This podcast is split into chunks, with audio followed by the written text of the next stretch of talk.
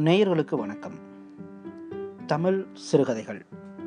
பாட்காஸ்டிங்கில் இன்று நாம் கேட்கவிருக்கும் சிறுகதை நாற்காலி எழுதியவர் கி. ராஜநாராயணன். சுமார் நூறு சிறுகதைகள் எழுதியவர். குறுநாவல்கள் வடிவிலும் நாவல் வடிவிலும் நான்கு நூல்கள் வெளிவந்துள்ளன. கரிசல் வட்டாரத்தின் மொழியையும் மக்களையும் தமிழ் ஆக்கங்களில் மிக நேர்த்தியாக வெளிக்கொண்டு வந்தவர். கரிசல் வட்டாரத்தின் சொற்கள் கதைகள் பிற கிராமிய நிகழ்வுகள் அனைத்தையும் நூல் வடிவில் பதிவு செய்தவர். கீரா தமக்கென தனித்த மொழி நடையை உருவாக்கி கொண்டவர். இவரது கதை மாந்தர்கள் மண்ணின் மரபுகளை அவற்றின் பன்முக பரிமாணங்களோடு வெளிப்படுத்துபவர்களாக அமைந்திருப்பதை காண்கிறோம். தமிழில் கரிசல் காட்டு இலக்கியம் என்னும் மரபை உருவாக்கியதில் முதன்மையான இடம் இவருக்கு உண்டு. நேயர்கள் கேட்கலாம். கி. ராஜநாராயணன் எழுதிய நாற்காலி சிறுகதையை இப்பொழுது. நாற்காலி இல்லாததும் ஒரு வீடா? எங்கள் வீட்டில் இப்படி திடீரென்று எல்லாருக்கும் தோன்றிவிட்டது. அவ்வளவுதான். குடும்ப அஜெண்டாவில் வைக்கப்பட்டு இந்த விஷயத்தில் விவாதம் தொடங்கியது. முதல் நாள் எங்கள் வீட்டுக்கு ஒரு குடும்ப நண்பர் விஜயம் செய்தார். அவர் ஒரு சப் ஜட்ஜ் வந்தவர் நம்மை போல் வேட்டி சட்டை போட்டுக்கொண்டு வரப்படாதோ? சூட்டும் பூட்டுமாக வந்து சேர்ந்தார். எங்கள் வீட்டில் முக்காலி தான் உண்டு. அதன் உயரமே முக்கால் அடிதான். எங்கள் பாட்டி தயிர் கடையும் போது அதிலே தான் உட்கார்ந்து கொள்வாள். அவளுக்கு பாரியான உடம்பு. எங்கள் தாத்தா தச்சனிடம் சொல்லி அதை கொஞ்சம் அகலமாகவே செய்ய சொல்லியிருந்தார். சப் ஜட்ஜுக்கும் கொஞ்சம் பாரியான உடம்புதான். வேறு ஆசனங்கள் எங்கள் வீட்டில் இல்லாததால் அதைத்தான் அவருக்கு கொண்டு வந்து போட்டோம். அவர் அதன் விளிம்பில் ஒரு கையை ஊன்றிக்கொண்டு உட்காரப்போனார் இந்த முக்காலியின் ஒரு சனியன் என்னவென்றால் அதன் கால்களுக்கு நேராக இல்லாமல் பக்கத்தில் பாரம் அமுங்கினால் வாரி தட்டிவிடும். நாங்கள் எத்தனையோ தரம் உரியில் வைத்திருக்கும் நெய்யை திரு திருட்டுத்தனமாக எடுத்து தின்பதற்கு முக்காலி போட்டு ஏறும்போது அஜாக்கிரதையினால் பலதரம் கீழே விழுந்திருக்கிறோம். பாவம் இந்த சப்ஜட்ஜும் இப்பொழுது கீழே விழப்போகிறாரே என்று நினைத்து அவரை எச்சரிக்கை செய்ய நாங்கள் வாயை திறப்பதற்கும் அவர் தொபுகடீர் என்று கீழே விழுந்து உருளுவதற்கும் சரியாக இருந்தது. நான் என் தம்பி கடைக்குட்டி தங்கை மூவருக்கும் சிரிப்பு தாங்க முடியவில்லை. புலக்கடை தோட்டத்தை பார்க்க ஓடினோம். சிரிப்பு அமரும் போதெல்லாம் என் தங்கை அந்த சப் ஜட்ஜ் மாதிரியே கையை ஊன்றி கீழே உருண்டு விழுந்து காண்பிப்பாள். பின்னும் கொஞ்சம் எங்கள் சிரிப்பு நீளும். எங்கள் சிரிப்புக்கெல்லாம் முக்கிய காரணம் அவர் கீழே விழும்போது பார்த்தும் எங்கள் பெற்றோர்கள் தாங்கள் விருந்தாளிக்கு முன்னால் சிரித்துவிடக்கூடாதே என்று வந்த சிரிப்பை அடக்கி கொண்டதை நினைத்துத்தான். ஆக நாங்கள் எல்லாருக்கும் சேர்த்து சிரித்துவிட்டு வீட்டுக்குள் பூனை போல் அடியெடுத்து வைத்து நுழைந்து பார்த்தபோது அந்த பாரியான உடம்புள்ள விருந்தாளியை காணவில்லை. அந்த முக்காளியையும் காணவில்லை. அதை அவர் கையோடு கொண்டு போயிருப்பாரோ என்று என் தங்கை என்னிடம் கேட்டாள். இந்த நிகழ்ச்சிக்கு பின்னரே எங்கள் வீட்டில் எப்படியாவது ஒரு நாற்காலி செய்து விடுவது என்ற முடிவு எடுக்கப்பட்டது. இந்த நாற்காலி செய்வதில் ஒரு நடைமுறை கஷ்டம் என்னவென்றால் முதலில் பார்வைக்கு எங்கள் ஊரில் ஒரு நாற்காலி கூட கிடையாது. அதோடு நாற்காலி செய்ய தெரிந்த தச்சனும் இல்லை. நகரத்தில் செய்து விற்கும் நாற்காலியை வாங்கி கொண்டு வந்துவிட்டால் போச்சு என்று எங்கள் பெத்தண்ணா ஒரு யோசனையை முன்வைத்தான். அது உறுதியாக இராது என்று நிராகரித்து விட்டார் எங்கள் அப்பா. பக்கத்தில் ஒரு ஊரில் கெட்டிக்கார தச்சன் ஒருவன் இருப்பதாகவும் அவன் செய்யாத நாற்காலிகளே கிடையாது என்றும் கவர்னரே வந்து அவன் செய்த நாற்காலிகளை பார்த்து மெச்சி இருக்கிறார் என்றும் எங்கள் அத்தை சொன்னாள். அத்தை சொன்னதிலுள்ள இரண்டாவது வாக்கியத்தை கேட்டதும் அம்மா அவளை ஆமாம் இவ ரொம்ப கண்டா என்கிற மாதிரி பார்த்துவிட்டு முகத்தை திருப்பி கொண்டாள். அப்பா வேலையாளை கூப்பிட்டு அந்த தச்சனுடைய ஊருக்கு அவனை அனுப்பிவிட்டு எங்களோடு வந்து உட்கார்ந்தார். இப்போது நாற்காலியை எந்த மரத்தில் செய்யலாம் என்பது பற்றி விவாதம் நடந்து கொண்டிருந்தது.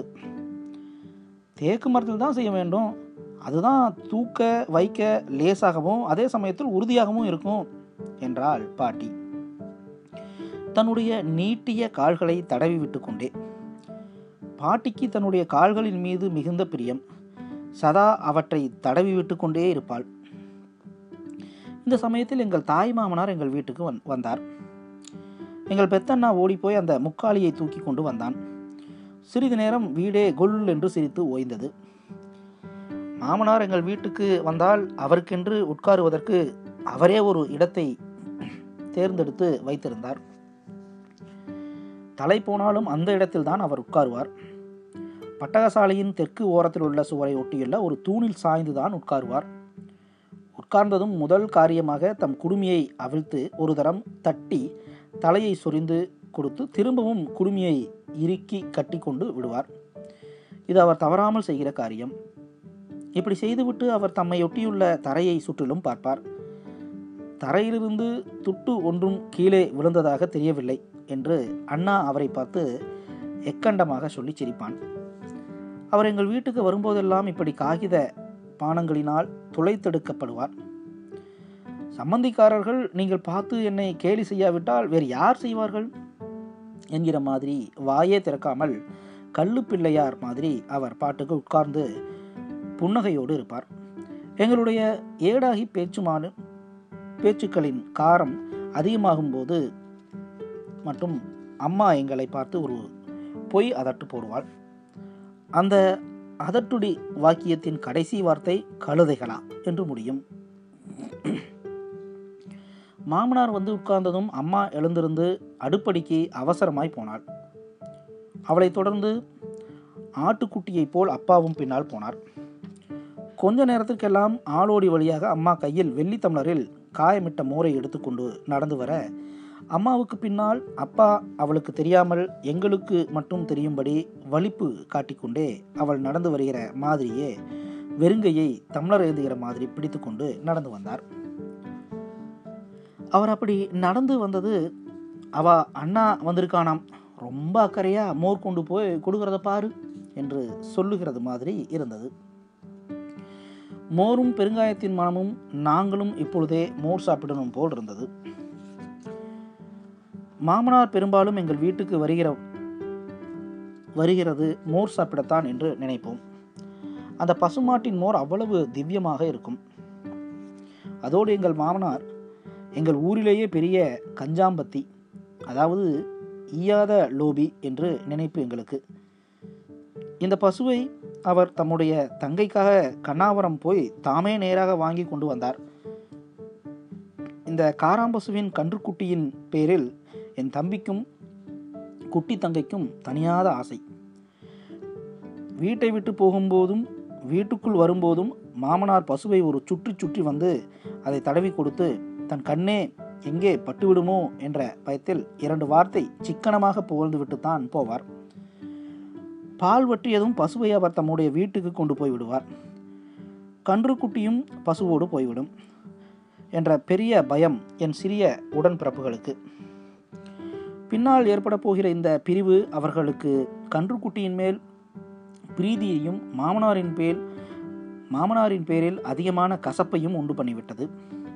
அவர் ருசித்து மோரை சாப்பிடும்போது இந்த சின்னஞ்சிறுசுகள் தங்களுடைய பார்வையாலேயே அவரை குத்துவார்கள் கிள்ளுவார்கள். நாற்காலி விவாதத்தில் மாமனாரும் அக்கறை காட்டினார். தமக்கும் ஒரு நாற்காலி செய்ய வேண்டும் என்று பிரியம் இருப்பதாக தெரிவித்தார். எங்களுக்கும் ஒரு துணை கிடைத்தது மாதிரி ஆயிற்று. வேப்ப மரத்தில் செய்வது நல்லது என்றும் அதில் உட்கார்ந்தால் உடம்புக்கு குளிர்ச்சி என்றும் மூலவியாதி கிட்ட நாடாது என்றும் மாமனார் சொன்னார்.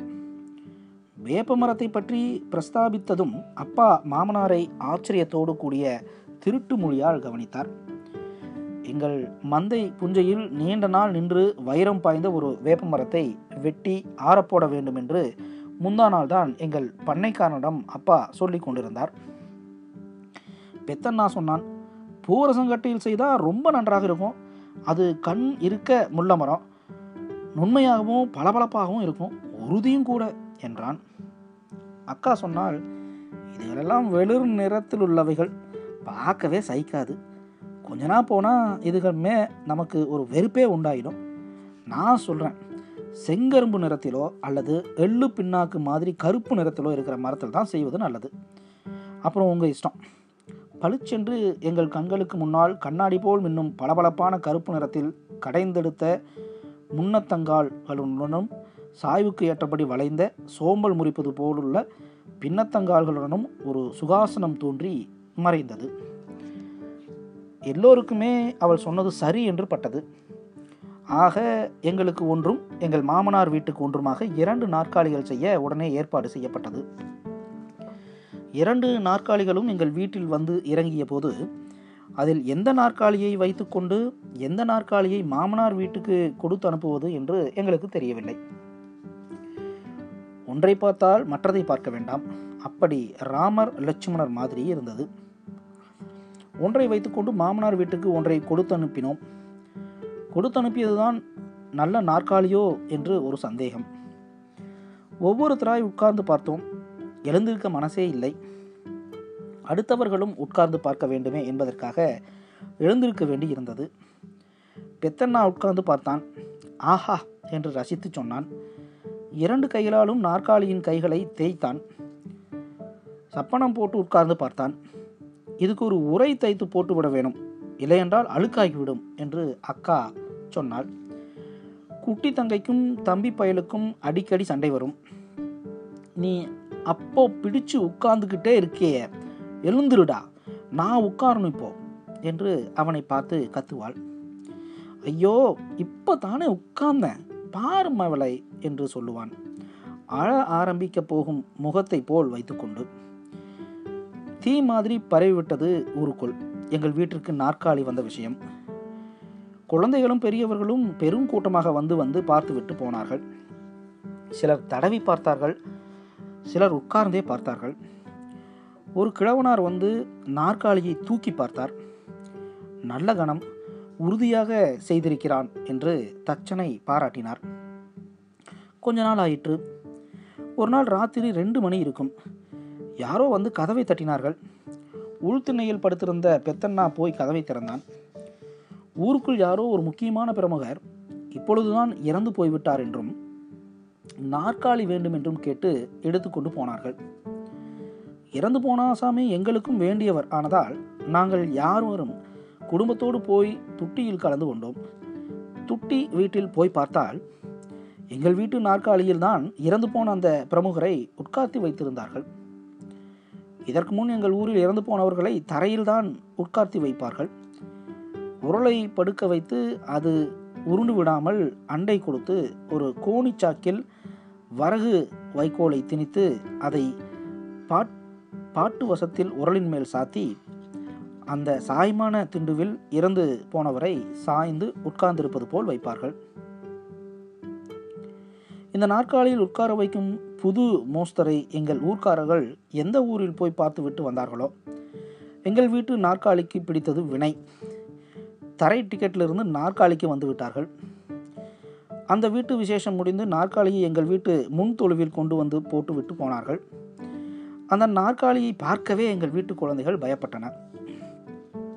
வேலைக்காரனை கூப்பிட்டு அதை கிணற்றடிக்கு கொண்டு போய் வைக்கோலால் தேய்த்து தேய்த்து பெரிய வாளிக்கு ஒரு பதினைந்து வாளி தண்ணீர் விட்டு கழுவி திரும்பவும் கொண்டு வந்து முன் தொழுவத்தில் போட்டோம். பல நாள் ஆகியும் அதில் உட்கார ஒருவருக்கும் தைரியமில்லை. அதை எப்படி திரும்பவும் புழக்கத்திற்கு கொண்டு வருவது என்றும் தெரியவில்லை. ஒரு நாள் நல்ல வேளையாக எங்கள் வீட்டுக்கு ஒரு விருந்தாளி வந்தார். அந்த நாற்காலியை எடுத்து கொண்டு வந்து அவருக்கு போடச் சொன்னோம். அவரோ பரவாயில்லை நான் சும்மா எப்படி உட்கார்ந்து கொள்கிறேன்? என்று ஜமக்காலத்தை பார்த்து போனார். எங்களுக்கு ஒரே பயம். அவர் எங்கே கீழே உட்கார்ந்து விடுவாரோ? என்று. குடும்பத்தோடு அவரை வற்புறுத்தி நாற்காலியில் உட்கார வைத்தோம். அவர் உட்கார்ந்த உடனே சின்ன தம்பியும் குட்டி தங்கையும் புலக்கடை தோட்டத்தை பார்த்து ஓடினார்கள். மத்தியில் வந்து நாற்காலியில் உட்கார்ந்தவருக்கு என்ன ஆச்சு என்று எட்டியும் பார்த்து கொள்வார்கள். மறுநாள் எங்கள் வீட்டுக்கு வந்த ஒரு உள்ளூர் கிழவனா தற்செயலாகவே வந்து நாற்காலியில் உட்கார்ந்த எங்களுக்கு மேலும் ஆறுதல் தந்தார். இப்போது அவர் அந்த நாற்காலியில் உட்கார்ந்து பார்த்து கொள்கிறார் என்று பெத்தண்ணா என் காதில் மட்டும் படும்படியாக சொன்னான். இப்படியாக அந்த நாற்காலியை பழக்கினோம். முதலில் வீட்டில் உள்ள பெரியவர்கள் உட்கார்ந்தோம். குழந்தைகளுக்கு இன்னும் பயம் தெளியவில்லை. கொஞ்சம் உட்காரேண்டா நீ முதலில் என்று கெஞ்சுவாள் குட்டித்தங்கை தம்பி பயலை பார்த்து. ஏன் நீ உட்காருவதானே? என்பான் அவன் வெடுக்கென்று. எங்கள் வீட்டுக்கு வந்திருந்த பக்கத்து தெரு சுகந்தி தன்னுடைய ஒரு வயசு தம்பி பாப்பாவை கொண்டு வந்து உட்கார வைத்தாள். அந்த நாற்காலியில் அதிலிருந்து தான் எங்கள் வீட்டு குழந்தைகளும் பயமில்லாமல் உட்கார ஆரம்பித்தார்கள். திரும்பவும் ஒரு நாள் ராத்திரி யாரோ இறந்து போய்விட்டார்கள் என்று நாற்காலியை தூக்கி கொண்டு போய்விட்டார்கள். இப்படி அடிக்கடி நடந்தது. நாற்காலியை வருத்தத்தோடு தான் கொடுத்து அனுப்புவோம். வந்து கேட்கும் இளவு வீட்டுக்காரர்கள் எங்கள் துக்கத்தை வேறு மாதிரி அர்த்தப்படுத்திக் கொள்வார்கள். தங்களவர்கள் இறந்து போன செய்தியை கேட்டுத்தான் இவர்கள் வருத்தம் அடைகிறார்கள் போலிருக்கிறது என்று நினைத்துக் கொள்வார்கள். துக்கம் கலைந்த எரிச்சல் வேறு. செத்து தொலைகிறவர்கள் ஏன் தான் இப்படி அகாலத்தில் சாகிறார்களோ தெரியவில்லை என்று அக்கா ஒரு நாள் சொன்னாள். நல்ல நாற்காலி செய்தோமடா நாம். செத்துப்போன ஊர்க்காரங்கள் உட்காருவதற்காக. ச்சே! என்று அழுத்து கொண்டான் அண்ணன். நாற்காலி செய்ய கொடுத்த நேர பலன் என்றால் அத்தை. பெத்தண்ணா ஒரு நாள் ஒரு யோசனை செய்தான். அதை நாங்கள் இருவர் மட்டிலும் தனியாக வைத்துக் கொண்டோம். ஒரு நாள் அம்மா என்னை ஏதோ காரியமாக மாமனாரின் வீட்டுக்கு போய் வரும்படி சொன்னாள். நான் அவருடைய வீட்டுக்குள் நுழைந்தபோது மாமனார் நாற்காலியில் அமர்க்கலமாய் உட்கார்ந்து வெற்றிலை போட்டுக் கொண்டிருந்தார். அவர் வெற்றிலை போடுவதை பார்த்து கொண்டிருப்பதே சுவாரஸ்யமான பொழுதுபோக்கு. தினமும் தேய்த்து துடைத்த தங்க நிறத்தில் பளபளவென்றிருக்கும் சான் அகலம் முழ அகலம் நாலு விரல் உயரம் கொண்ட வெற்றிலை செல்லத்தை நோகுமோ நோகாதோ என்று அவ்வளவு மெல்ல பக்குவமாய் திறந்து பூஜை பெட்டியிலிருந்து சாமான்களை எடுத்து வைக்கிற பதனத்தில் ஒவ்வொன்றாக எடுத்து வெளியில் வைப்பார். வெற்றிலையை நன்றாக துடைப்பாரே தவிர காம்புகளை கிள்ளும் வழக்கம் அவரிடம் கிடையாது. அவ்வளவு சிக்கனம்.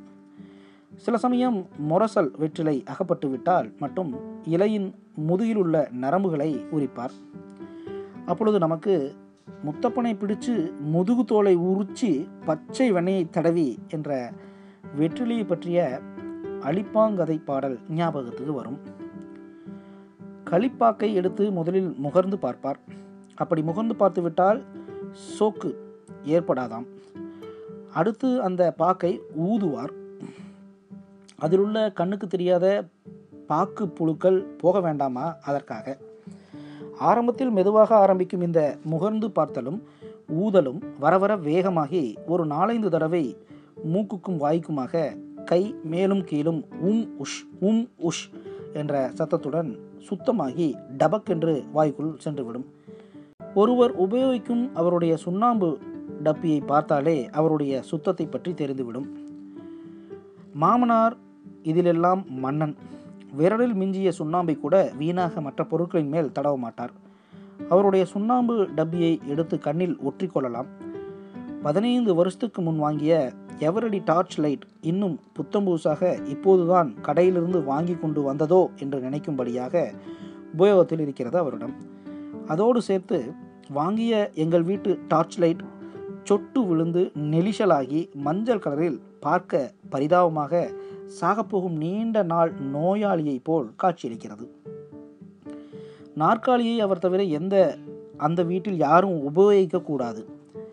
காலையில் எழுந்திருந்ததும் முதல் காரியமாக அதை துடைத்து வைப்பார். ஓரிடத்திலிருந்து அதை இன்னொரு இடத்துக்கு தாமே மெதுவாக எடுத்து கொண்டு போய் சத்தமில்லாமல் தண்ணீர் நிறைந்த மண்பானையை இறக்கி வைப்பது போல் அவ்வளவு மெதுவாக வைப்பார். மாமனார் என்னை கண்டதும் வரவேணும் மாப்பிள்ளை வாழ் என்று கூறி வரவேற்றார்.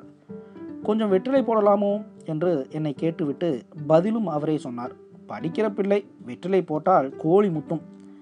அம்மா சொல்லி அனுப்பிய தகவலை அவரிடம் சொல்லிவிட்டு வீடு திரும்பினேன். ராத்திரி அகாலத்தில் கதவு தட்டும் சத்தம் கேட்டது. வீட்டில் எல்லாம் அயர்ந்த தூக்கம். நான் பெத்தண்ணாவை எழுப்பினேன். நாற்காலிக்காக வந்த ஒரு இளவு வீட்டுக்காரர்கள் வெளியில் நின்று கொண்டிருந்தார்கள். பெத்தண்ணா அவர்களை தெருப்பக்கம் அழைத்து கொண்டு போனான். நானும் போனேன். வந்த விஷயத்தை அவர்கள் சொல்லி முடித்ததும் பெத்தண்ணா அவரிடம் நிதானமாக பதில் சொன்னான். நாற்காலி தானே அது எங்கள் மாமனார் வீட்டில் இருக்கிறது. அங்கே போய் கேளுங்கள் தருவார். நாங்கள் சொன்னதாக சொல்ல வேண்டாம். இப்படி காரியங்களுக்கு இல்லை என்று சொல்ல முடியுமா? அங்கே கிடைக்காவிட்டால் நேரே இங்கே வாருங்கள். அப்புறம் பார்த்துக்கொள்வோம் என்று பேசி அவர்களை அனுப்பிவிட்டு வீட்டுக்குள் வந்து இருவரும் சத்தமில்லாமல் சிரித்தோம். அப்பா தூக்க சடையோடு படுக்கையில் புரண்டு கொண்டே யார் வந்தது? என்று கேட்டார். வேலை என்ன? பிணையலுக்கு மாடுகள் வேணுமாம் என்றான் பெத்தண்ணா. துப்பட்டியை இழுத்து போர்த்தி கொண்டு மறுபுறம் திரும்பி படுத்துக்கொண்டார் அப்பா. இப்பொழுது மாமனார் காட்டில் பெய்து கொண்டிருந்தது மழை. ரொம்ப நாள் கழித்து நான் மாமனாரின் வீட்டுக்கு ஒரு நாள் போனபோது அவர் தரையில் உட்கார்ந்து வெற்றிலை போட்டு கொண்டிருந்தார். வழக்கமான சிரிப்புடன் பேச்சுடனும் என்னை வரவேற்றார். என்ன இப்படி கீழே? நாற்காலி எங்கே? சுட்டுமுட்டும் கவனித்தேன். வெற்றிலையின் முதுகில் சுண்ணாம்பை தடவிக்கொண்டே என்னை ஆழ்ந்து பார்த்து புன்னகை செய்தார். பின்பு அமைதியாக அந்த காரியத்துக்கே அந்த நாற்காலியை வைத்து கொள்ளும்படி நான் கொடுத்து விட்டேன். அதுக்கும் ஒன்று வேண்டியதுதானே? என்றார். எனக்கு என்ன சொல்வதென்று தெரியவில்லை. வீட்டுக்கு திரும்பி வரும்போது இந்த செய்தியை சொல்ல பெத்தண்ணாவிடம் வேகமாக விரைந்தேன். ஆனால் வர வர என்னுடைய வேகம் குறைந்து தன் நடையாயிற்று. நேயர்கள் இதுவரை கேட்டது நாற்காலி சிறுகதை. எழுதியவர் கி. ராஜநாராயணன். மீண்டும் மற்றும் ஒரு சிறுகதையில் தமிழ் சிறுகதைகள் இந்த போட்காஸ்டிங்கில் சந்திப்போம். வணக்கம்.